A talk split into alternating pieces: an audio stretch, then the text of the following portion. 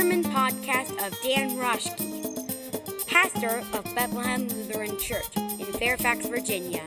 For more information about Bethlehem, visit our website at blclife.org. But now, here's Pastor Dan and his sermon for today.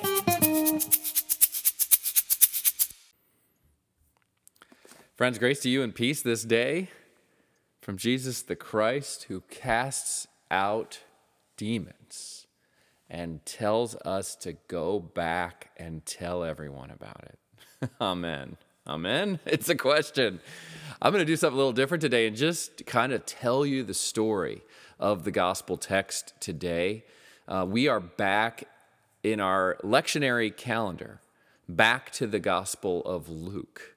Some of you might have noticed this, but over the last many weeks of Easter, seven weeks of Easter, and then we had Pentecost Sunday two weeks ago, and then last Sunday was Holy Trinity Sunday, we have not been in the gospel that is this year, this year C, which is Luke. We've been in John mostly. So we're back to Luke, and we just dive right into the middle of it today, chapter 8 of Luke. And we have this story of Jesus crossing the Sea of Galilee to the land of the Gerasenes. So, the significance of that is that Jesus goes across to a different place, a foreign place, a place where the people do not practice or believe as Jesus people, that is, the Jewish people of that area of Galilee, believed. And one of the key indicators that this place is different is that they've got pigs, herds of pigs. Pigs were an unclean animal. We have different perspectives on pigs in our time and place, don't we? Pigs are cute or they taste good. Either way, uh, Jesus' community was not messing with pigs in any way. They were unclean animals. Okay, so that's a clue that this is a different place. Just one clue.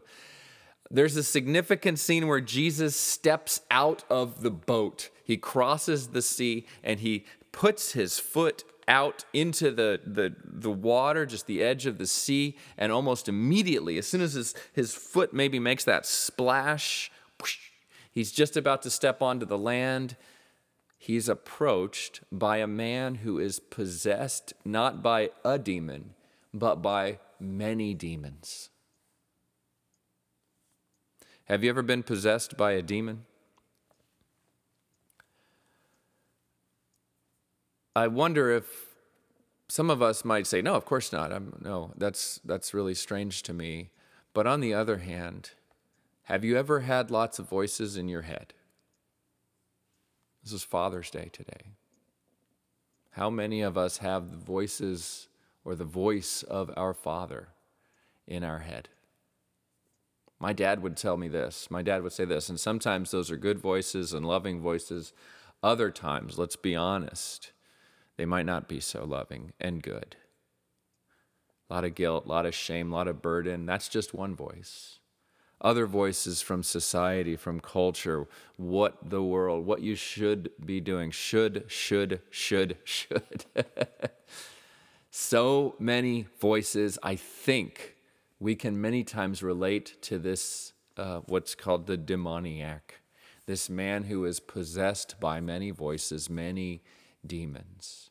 So much so that this man in the story doesn't even live with his community. He is separated and he is unclean. It says he didn't even uh, live at home, he lived in a cemetery, he lived in the tombs. That is an indication that he is, I mean, already this land is foreign, which is for the, for, for, the, for the people who would have heard these stories first, just the fact Jesus crossed over to the land of the Gerasenes, where the pigs are, the pigs' land uh, was an indicator. Now, this man is the dirtiest of the dirty, you know, living and sleeping in the caves, possessed by demons.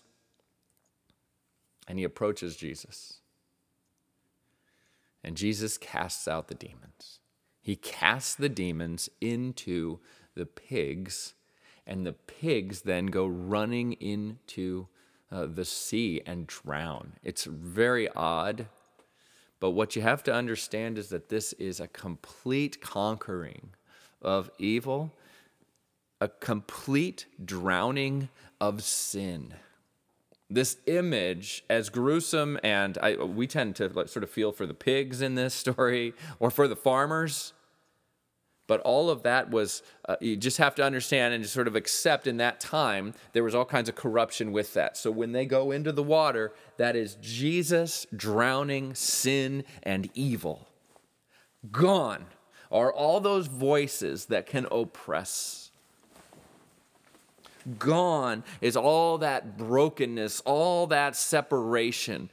Gone is all that pain in this man's life and in your life too. That's why we read this story today, because Jesus drowns it all. And we don't need to feel sad about evil being drowned. We don't need to feel sad about racism being drowned. We don't need to feel sad about sexism and hatred and homophobia and all the phobias being drowned down into the water, gone, healed. Powerful story.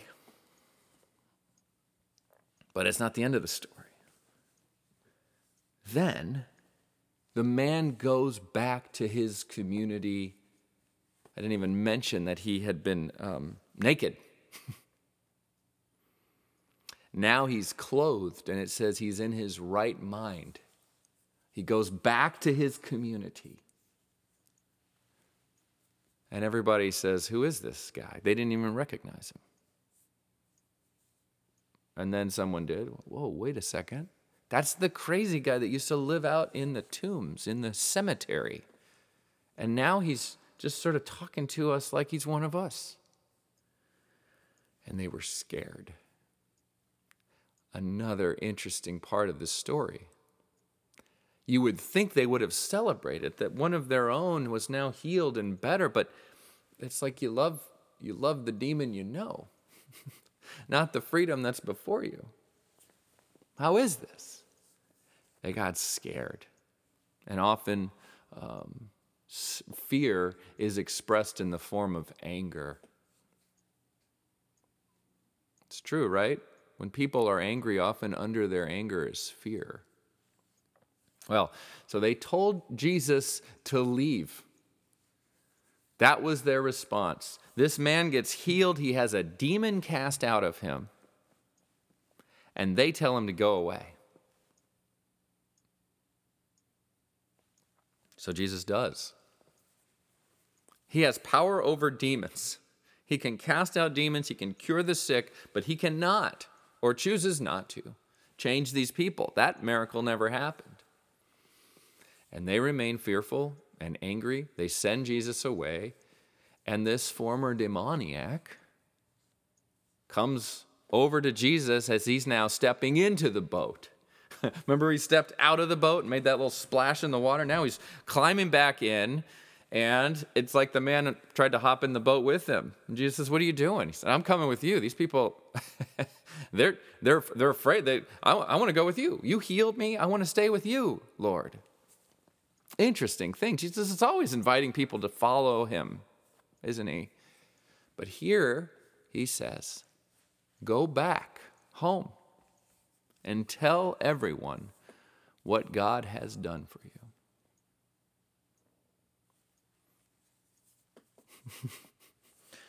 this is our text. Wait, what? I'm supposed to. I thought you wanted me to. poor, this guy's been through a lot today, hasn't he? What a day for him. He's had demons cast out of him. Now he's clothed and in his right mind. So he's going to come with Jesus, and Jesus says, No, no, go back and tell everyone what God has done for you. We are called sometimes to go to new and different places, and sometimes we are called to simply stay where we are and live in a way that shows everyone what God has done for all of us.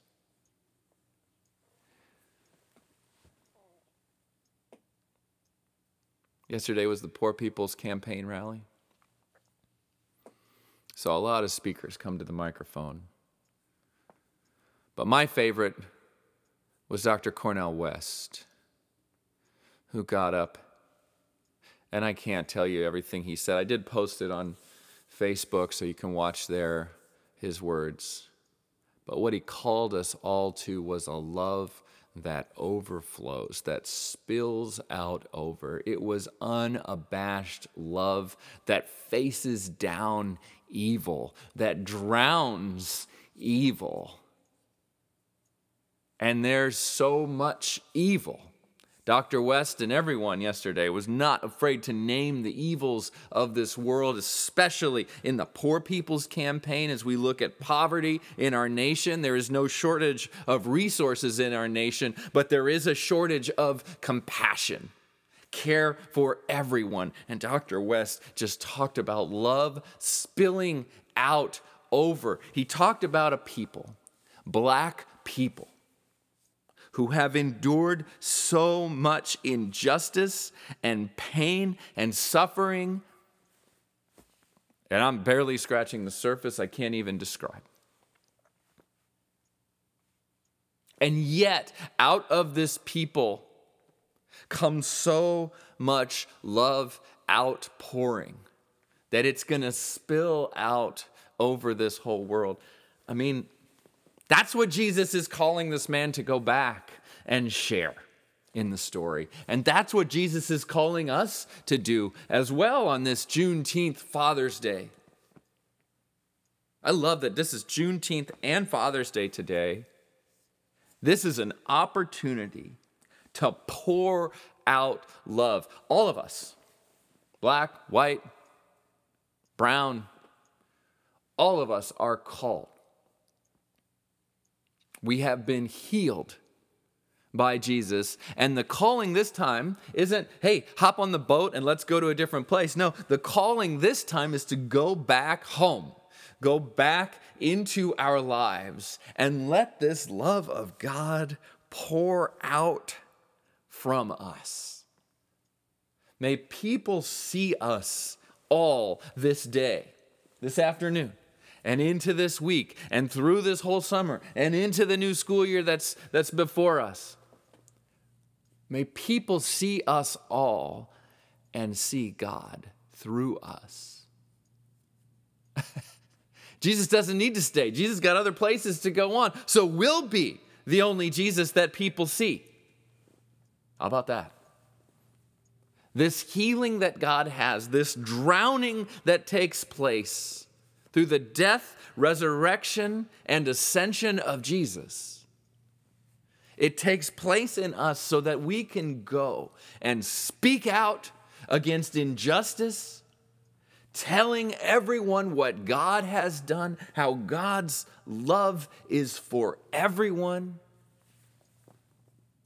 how resurrection is real, not just something we read about but we all are able to rise up, become clothed, and in our right mind. You know, the clothing metaphor is about baptism for us as Christians. When we hear clothed, once we were not clothed, but now we are clothed in the waters of baptism. That is, we have identity and promise and mercy and love poured out over us. And so we go and we share that with everyone. We go back home to be the people that God has called us to be.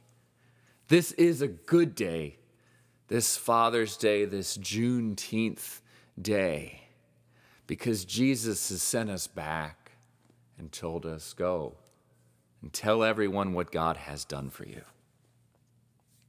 Let's go. Let's rise up. Let's march. Let's rally. Let's sing. Let's pray. And let us be the beloved community that Jesus has made us and called this whole world to be in his name. Amen.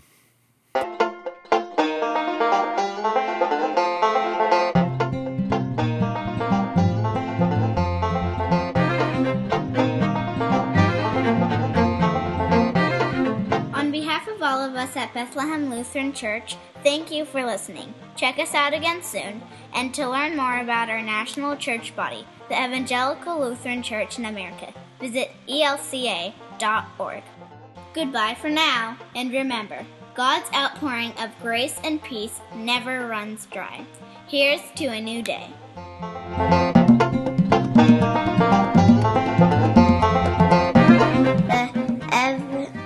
The ev- evangelical.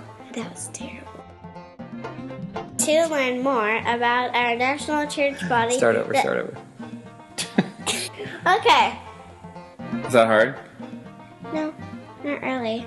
Pretty easy? Yeah. You're good at it.